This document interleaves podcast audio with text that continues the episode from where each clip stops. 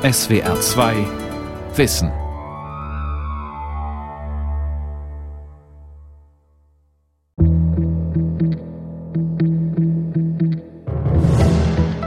Also wir haben halt öfter die Situation, dass sich Schülerinnen und Schüler auch abfällig über unsere BFSG Plus Klassen äußern. Das sind die Klassen mit den geflüchteten Schülerinnen und Schülern und dass da auch sehr viele Ängste sind. Ein typischer Fall, der mir aus Fortbildung mit Lehrkräften äh, geschildert wird, ist zum Beispiel, dass männliche Schüler, die sie als muslimisch wahrnehmen, ihnen nicht die Hand geben. Wenn ich meine Schüler frage, habt ihr alles verstanden, was ich gerade erklärt habe an der Tafel, sagen alle ja und nicken und lächeln mich an. Wenn ich dann nochmal nachhake, merke ich, dass mindestens 70 Prozent es beim ersten Mal noch nicht verstanden haben. Ein anderes Beispiel ist, ein Schüler lehnt ab, nach der Stunde in der Klasse den Job des Klassenfegers zu übernehmen und begründet das mit der Formulierung, das ist Frauensache. Vielfalt lernen.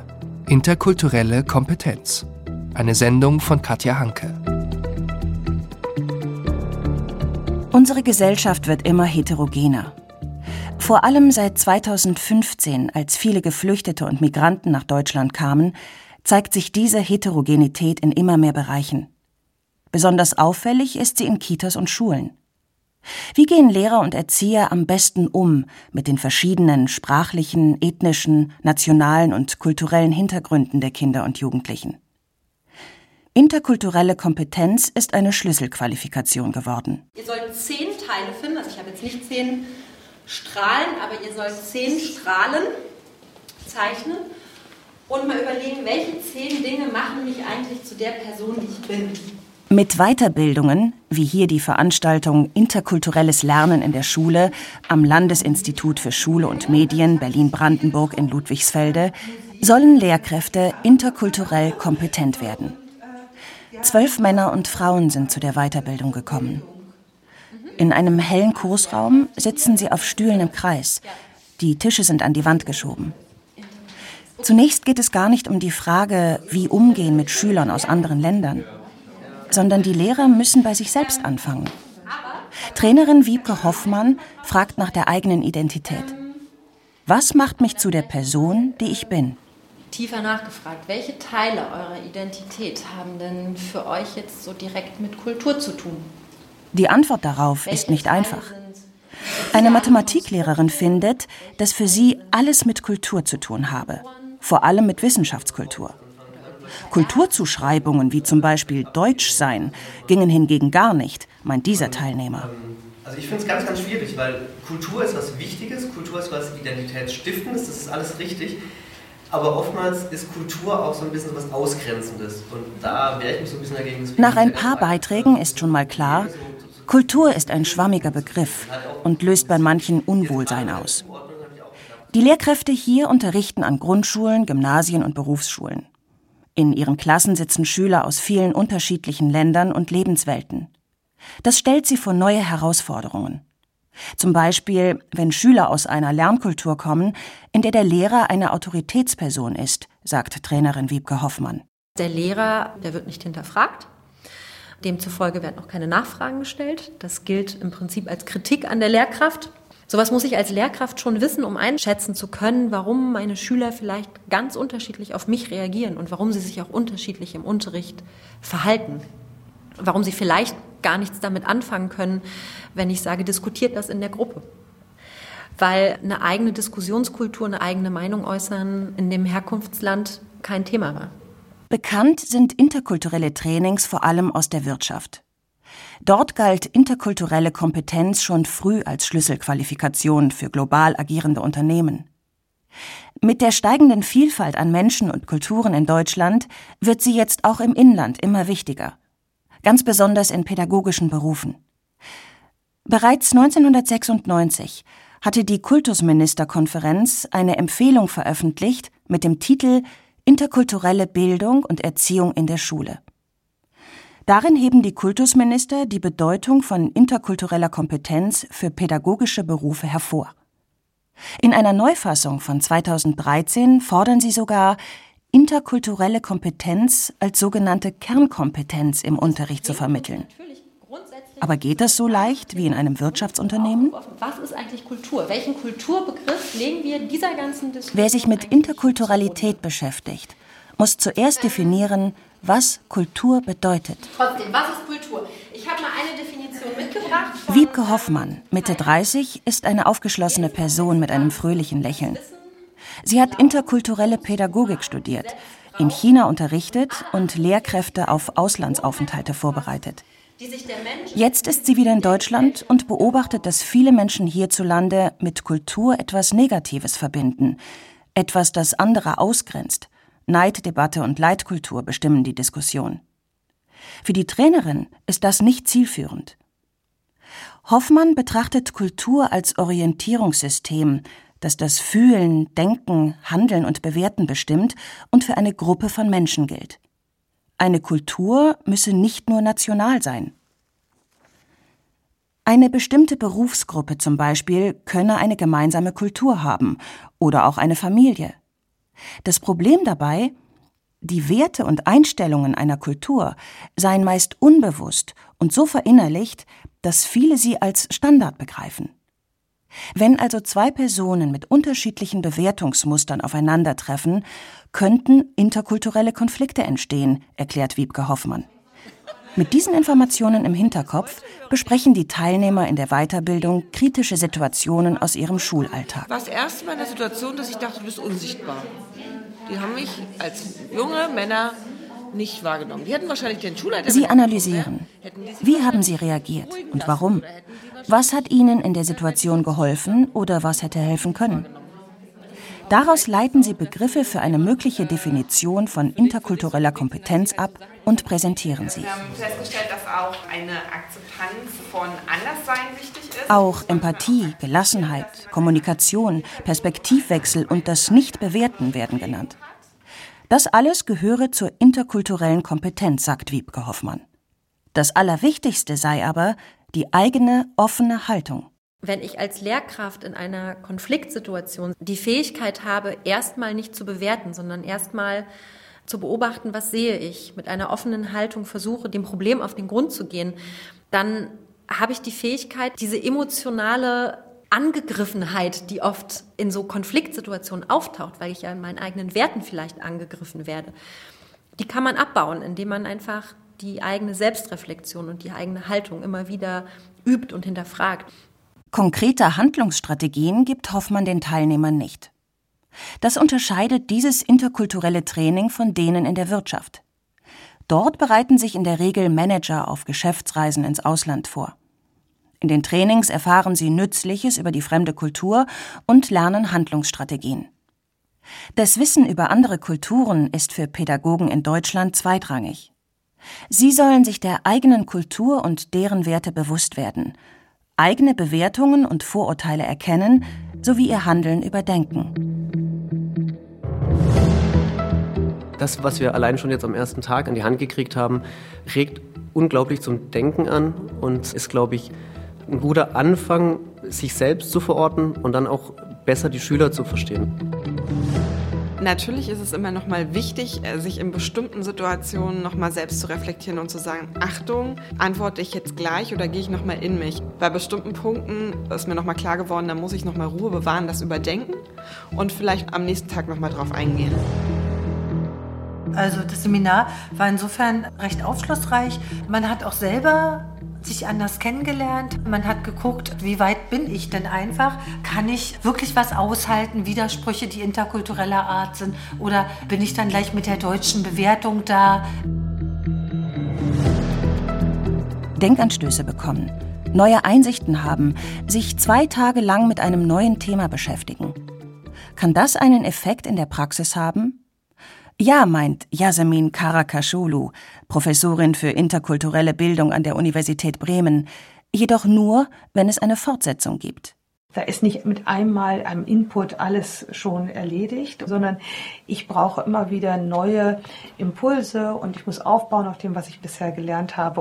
Wenn ich aber keinen Follow-up mache, also das nicht nochmal in einem Jahr oder in zwei als Thema aufgreife und einen Rückblick mache, was habe ich in der Zwischenzeit eigentlich mit dem, was ich beim letzten Mal mitgenommen habe, angefangen, was hat sich in meiner Praxis verändert, was hat sich in meiner Haltung verändert, dann ist das eine Eintagsfliege und dann wirkt das auch nicht. Dass die meisten Weiterbildungen mit einer Länge von einem oder zwei Tagen genau solche Eintagsfliegen sind, hat Karakasholu 2017 in einer Untersuchung festgestellt. Das Angebot zu interkulturellem Lernen sei noch immer nicht ausreichend. Die Wissenschaftlerin fordert mehr Weiterbildungen auf dem Gebiet, aufgebaut als Reihen mit mehreren Terminen und ausgerichtet auf das gesamte Lehrerteam einer Schule. Auch im Lehramtsstudium sollte das Thema einen zentralen Platz einnehmen. Das findet auch Steffi Roback. Sie ist Professorin am Institut für Berufspädagogik und Erwachsenenbildung an der Leibniz-Universität Hannover. Es braucht ein grundlegendes Umdenken, eigentlich in allen Studiengängen und auch für Fortbildungsstrukturen. Also es ist nichts Zusätzliches, es ist nicht der Sonderfall, sondern es ist das Normale. Und da sind wir noch nicht angekommen. Das beginnt jetzt, indem zum Beispiel an der Universität Bremen Lehramtsstudierende das Modul Umgang mit Heterogenität in der Schule belegen müssen. Dabei geht es auch um Migrationsgeschichte.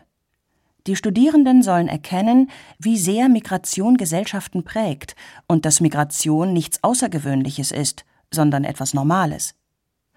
Aus dieser Einsicht, so Karakasholu, könnte sich eine offene Haltung gegenüber Migration entwickeln, die Grundlage für interkulturelle Kompetenz sei. Könnte. Wenn Sie fragen bei Studierenden, was verstehen Sie unter interkultureller Kompetenz oder was erwarten Sie sich von Seminaren zum Umgang mit äh, migrationsbedingter Heterogenität in der Schule, dann wird gesagt, ich möchte wissen, äh, wie ich mit den Migranten umgehen kann. Ich möchte wissen, wie ich mit den Eltern der Schüler mit Migrationshintergrund äh, Kontakt aufnehmen kann. Also der Blick ist immer noch sehr, sehr stark ausgerichtet auf, da gibt es die anderen, die sind ganz anders als ich und die haben besondere Probleme und äh, darauf muss ich vorbereitet werden. Das ist sehr behaftet mit, mit Sorge und Ängsten. Dass die meisten Lehrer Kinder und Jugendliche mit Migrationshintergrund als Problemfälle mit Förderbedarf wahrnehmen, ist für Karakasholu ein wesentlicher Grund für deren schlechtes Abschneiden in der Schule. In ihren Lehrveranstaltungen macht sie Studierende auf Vorurteile und Stereotypisierungen bei sich selbst aufmerksam. Unter interkultureller Kompetenz versteht die Erziehungswissenschaftlerin die Fähigkeit, sich in einem Umfeld bewegen zu können als Pädagogin oder Pädagogin, das durch viele Unterschiedlichkeiten, Differenzen, auch unterschiedliche äh, Zugänge und Möglichkeiten, Ungleichheiten gekennzeichnet ist. Das ist eigentlich eine äh, Kompetenz, die ähm, ein permanentes Arbeiten an Haltung und an Einstellungen und Wissen und bestimmten Handlungskompetenzen bedeutet. Karakasholu spricht lieber von Heterogenität anstelle von Interkulturalität. Andere Experten auf dem Gebiet verwenden Vielfalt oder Diversität. Von vielen unterschiedlichen Lebensrealitäten spricht hingegen die Pädagogin Dane Krause, Leiterin für Fort- und Weiterbildungen bei der Gesellschaft für interkulturelles Zusammenleben, kurz GITS, in Berlin. Mit den unterschiedlichen Realitäten hat sie täglich zu tun. Wir sind vielfältig. Wir sind ja nicht nur von einer Kultur. Sie haben ja zum Beispiel zwei Kulturen, die Sie mit sich tragen. Oder drei oder vier. Sie haben Ihre Familienkultur, Sie haben Ihre Arbeitskultur. In Dane Krauses Kurs sitzen 15 Personen aus Ländern wie Russland, Nigeria, Chile oder Iran. Sie machen eine Zusatzqualifizierung zur interkulturellen Kompetenz für pädagogische Berufe. Neben der Erzieherausbildung an einer Fachschule besuchen sie bei GITS Kurse zum interkulturellen Lernen. Alle bringen eine pädagogische Ausbildung aus ihrem Heimatland mit, sowie das Deutsch-Grundstufenzertifikat B1. Gerade wiederholen sie wichtige Aspekte des interkulturellen Lernens. Okay, gut. Koexistenz. Wie war das mit der Koexistenz? Zusammensetzen. Auch hier geht es um Empathie und Beobachten, nicht um Bewerten und Vorurteile. Seit fünf Monaten läuft die Ausbildung. Zwei Jahre dauert sie insgesamt. Wir brauchen ähm, für unser Material ja. Experten betonen schon lange, dass das Bildungssystem mehr Pädagogen brauche, die selbst einen Migrationshintergrund haben. Dieser macht sie zwar nicht automatisch interkulturell kompetent, doch die Praxis zeigt, sie bringen eine größere Offenheit für Vielfalt mit. Kursleiterin Krause bestätigt das. Andererseits können Sie an der einen oder anderen Stelle sicherlich auch Brücken bauen, wenn es Konflikte gibt, entweder zwischen äh, Erziehern und Eltern oder äh, auch Kindern und Erzieher, weil sie vielleicht an der einen oder anderen Stelle für bestimmte Dinge sensibler sind oder vielleicht auch eine Handlungsstrategie haben, die vielleicht andere Kollegen nicht haben, aus unterschiedlichen Gründen. Also ich glaube, sie sind sehr gut äh, geschult nach den zwei Jahren äh, in der Kommunikation mit unterschiedlichen Menschen, äh, mit Menschen unterschiedlicher Herkunft, Sprache, aber auch unterschiedlicher Lebenssituationen. Nach sechs Monaten Unterricht absolvieren alle Kursteilnehmer ein Kita-Praktikum. Morgenkreis in einer bilingualen Kita in Berlin. Acht Kinder und zwei Frauen sitzen auf einem bunten Teppich auf dem Dielenfußboden. Eine der Frauen ist Paola Brito aus Argentinien, die hier ein Praktikum macht.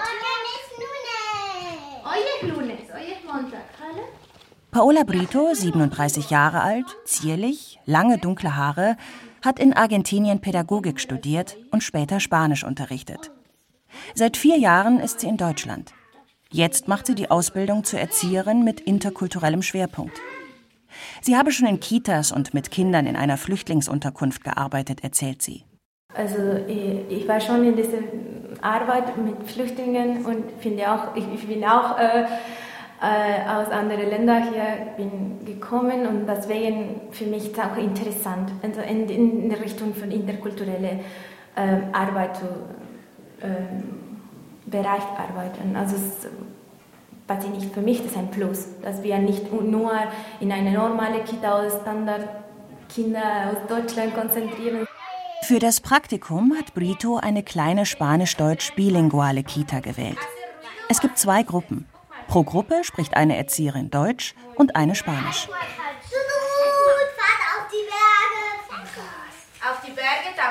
Die Kinder haben Spielzeug mitgebracht und stellen es im Morgenkreis vor. Nach einem Liederbuch und einem Auto ist jetzt eine Lokomotive dran.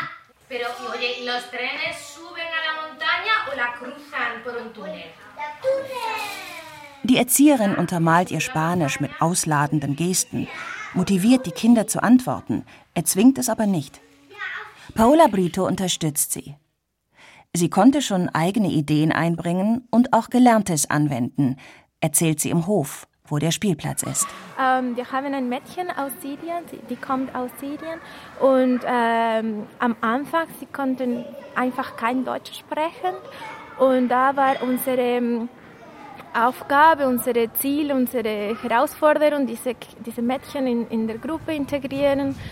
Ähm, und das, äh, das funktioniert jetzt ganz gut. Sie, sie kann gut Deutsch sprechen, das ist unglaublich. Geholfen haben ihr Offenheit, Verständnis, Geduld und die Fähigkeit, sich einzufühlen. In diesem Fall finde ich auch toll, die ganzen Sachen, die wir in GITS gelernt haben, die können wir einsetzen einfach, ja. Nicht nur in Kitas und Schulen sind interkulturell kompetente Pädagogen gefragt, auch in den Ausbildungsbetrieben. Seminare zur interkulturellen Kompetenz von Ausbildern hatten in den letzten Jahren einen festen Platz im Weiterbildungsangebot der Handwerks- sowie der Industrie- und Handelskammern. Manche große Unternehmen schulten ihre Mitarbeiter vor Ort. So auch die Berliner Wasserbetriebe. Im technischen Ausbildungszentrum des Unternehmens feilen Lehrlinge an Metallteilen, die in Schraubstöcke gespannt sind, oder fräsen an großen Maschinen Gewinde. Dass die Auszubildenden unterschiedliche kulturelle und soziale Hintergründe haben, ist hier schon länger normal. Seit 2010 gibt es das Programm Horizonte, ein achtmonatiges Praktikum, das sechs schulschwache Jugendliche auf eine Ausbildung vorbereitet. 2016 wurde es um sechs Plätze für junge Geflüchtete erweitert. In einem Unterrichtsraum über der großen Werkstatt üben die zwölf Praktikanten Löten. Jeder hat einen kleinen Schraubstock vor sich, ein paar Zangen und eine Skizze. Einige schneiden kleine kupferne Drahtteile zu. Andere haben sie schon eingespannt und den Lötkolben in der Hand. Ausbilder Amin El Arif geht rum und hilft. Das ist eine Lötübung, wo die halt äh, am Ende ein Fahrrad zusammenlöten können aus den einzelnen äh, Drahtteile, die auch die selber äh, auf Form biegen sollten.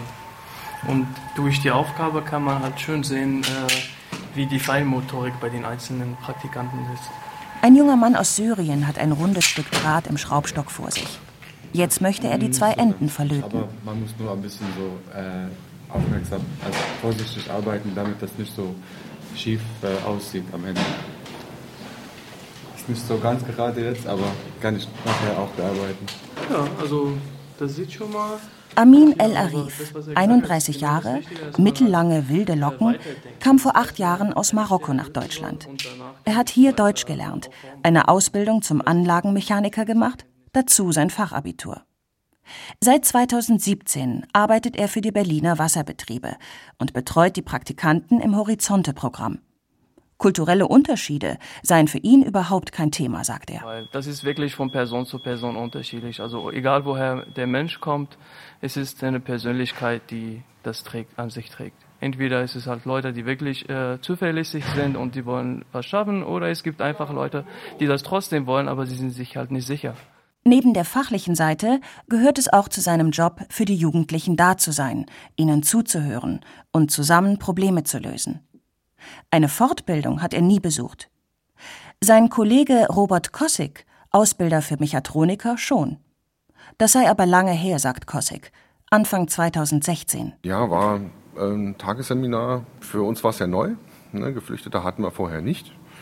Und ähm, ja, war für uns eigentlich nur zum Reflektieren, dass wir mal sehen, was kommt auf uns zu. Wir wurden ein bisschen informiert, äh, wo kommen die Leute her, was sind dort so die, die kulturellen Unterschiede zu unserem zu Deutschland und äh, ja, darauf wurden wir halt so ein bisschen vorbereitet. Kossig, 35 Jahre alt, rundes Gesicht, mit drei Tagebart, kann sich an Details nicht erinnern. Gebraucht hätte er die Fortbildung nicht, meint er.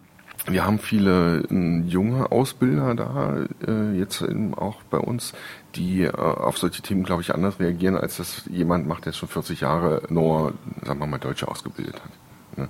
Von daher waren wir schon von Anfang an sehr offen dem Thema gegenüber, haben das gar nicht so eng gesehen. Im letzten Jahr haben acht der zwölf Praktikanten eine reguläre Ausbildung angefangen. Für das Unternehmen ist das ein Erfolg. Können solche Zahlen etwas über die Wirkung von interkultureller Kompetenz aussagen? Kann man die Effekte überhaupt messen? Studien dazu gibt es im Bildungsbereich noch nicht. Bei den Lehrkräften seien die Sensibilisierung und die Fähigkeiten der interkulturellen Kompetenz schwer zu messen, sagt Steffi Robak von der Universität Hannover. Und die Auswirkungen auf den Unterricht? Wenn man es denn quantitativ würde fassen wollen, müsste man sozusagen im Schulbereich gucken, gibt es weniger fehlgeleitete Bildungsentscheidungen zum Beispiel, wenn es um die nächsthöhere Schulform gibt. Gibt es weniger Durchfallquoten? Man äh, könnte auch gucken, wie ist es denn mit der Zufriedenheit der Schülerinnen und Schüler und auch mit der der Lehrerinnen und Lehrer. Harte Effekte zu untersuchen, ist tatsächlich schon eine Herausforderung. Bewiesen ist der positive Effekt von interkultureller Kompetenz nicht. Dennoch lässt sich annehmen, dass sie Schülern und Lehrern zugutekommt. Denn betrachtet man die Fähigkeiten, die in der Pädagogik und Erziehungswissenschaft darunter verstanden werden, wird deutlich, dass es vorwiegend Eigenschaften sind, die gute Pädagogen ausmachen. Die Fähigkeiten zur Selbstreflexion, zur Kommunikation, Empathie, Offenheit, Verständnis, Geduld. Dazu kommt das Bewusstsein für eigene Bewertungen und etwas Wissen über Werte anderer Kulturen. Doch letzteres birgt eine gewisse Gefahr. Übermäßig eingesetzt kann es dazu beitragen, dass sich Stereotype verfestigen und Konflikte als kulturell interpretiert werden, die es gar nicht sind. Deshalb betonen Experten, der kompetente Umgang mit Vielfalt bedeutet an erster Stelle, jedes Kind als Individuum zu sehen und kulturell bedingte Erklärungen nur spärlich einzusetzen. Doch wie reagiert eine interkulturell kompetente Lehrkraft denn nun in einer ganz bestimmten Konfliktsituation? Zurück zu den Beispielen vom Anfang. Ein Lehrer sagt zu einem Jungen mit Migrationshintergrund, du bist dran, den Klassenraum zu fegen. Der Junge weigert sich und sagt, das sei Frauenarbeit. Yasemin Karakasholu von der Universität Bremen sieht hier gar keinen interkulturellen Konflikt, sondern erst einmal einen Pubertierenden, der seinen Lehrer provoziert. Sehr viel sinnvoller wäre hier nicht zu sagen, wie das in der Situation gewesen ist. Du musst dich hier an die Regeln in Deutschland halten. Es ist eine Regel im Klassenraum. Es gibt die Rollen Lehrer, Schüler. Es gibt die Gesamtvereinbarung in der Klasse. Jeder muss einmal den Klassenraum fegen. Und das ist gar nicht verhandelbar. Da braucht man gar nicht mit Argumenten zu kommen wie Frauenarbeit oder Männerarbeit. Und ich muss dieses jetzt nicht zum Anlass nehmen, eine Gender-Debatte zu führen. Und wie könnte eine Lehrerin reagieren, wenn ihr ein Junge zur Begrüßung nicht die Hand gibt? Meistens nehmen Frauen das sehr persönlich, so Karakashulu, und empfinden es als Angriff auf sich als Frau und Lehrerin. Der Rat wäre hier ähm, grundlegend in so Situationen, wo man merkt, dass man sehr stark emotional auch eingebunden ist, die Situation selbst nicht zum Anlass zu nehmen, etwas dort lösen zu wollen und im Nachgang die Schüler, den Schüler anzusprechen, zu sagen, ich möchte mit dir über diese Situation, die wir der letzten Zeit nochmal sprechen. Ich will mit dir darüber reden, wie die bei mir angekommen ist und ich möchte von dir gerne wissen, warum du so handelst. Am besten macht man so etwas nicht in Gegenwart anderer Schüler, und wenn ich das weiß, dass es aber bestimmte auch äh, durchaus religiös-kulturelle Gründe geben kann, warum jemand nicht die Hand gibt, sondern die Hand auf sein Herz legt oder an die Stirn, dass das eine Bezeugung von Respekt ist, eben nicht die Hand zu geben, dann kann ich zumindest von mir als Person, denke ich, das wegbewegen. Wollen Schulen in Zukunft erfolgreich mit der Heterogenität der Kinder und Jugendlichen umgehen, brauche es aber mehr als einige Lehrkräfte mit interkultureller Kompetenz, so Karakasholu. Sie wünscht sich, dass sich die Schulsysteme ändern. Eine Schule, die diese Migration als eine Tatsache versteht, die Gesellschaft nachhaltig auch verändert, sieht die Schüler und Schülerinnen alle als Menschen in der globalen Migrationsgesellschaft, sieht die Mehrsprachigkeit als ein gestalterisches Prinzip der Aneignung von Wissen und nicht als Bedrohung. Erst die Politik und die Schulleitungen können die Bedingungen schaffen, die es ermöglichen, dass auch interkulturell kompetente Lehrkräfte auf die Vielfalt der Kinder eingehen und alle fördern können. Ganz egal, ob sie aus bildungsfernen Schichten kommen, hochbegabt sind, eine Behinderung haben oder eben einen Migrationshintergrund.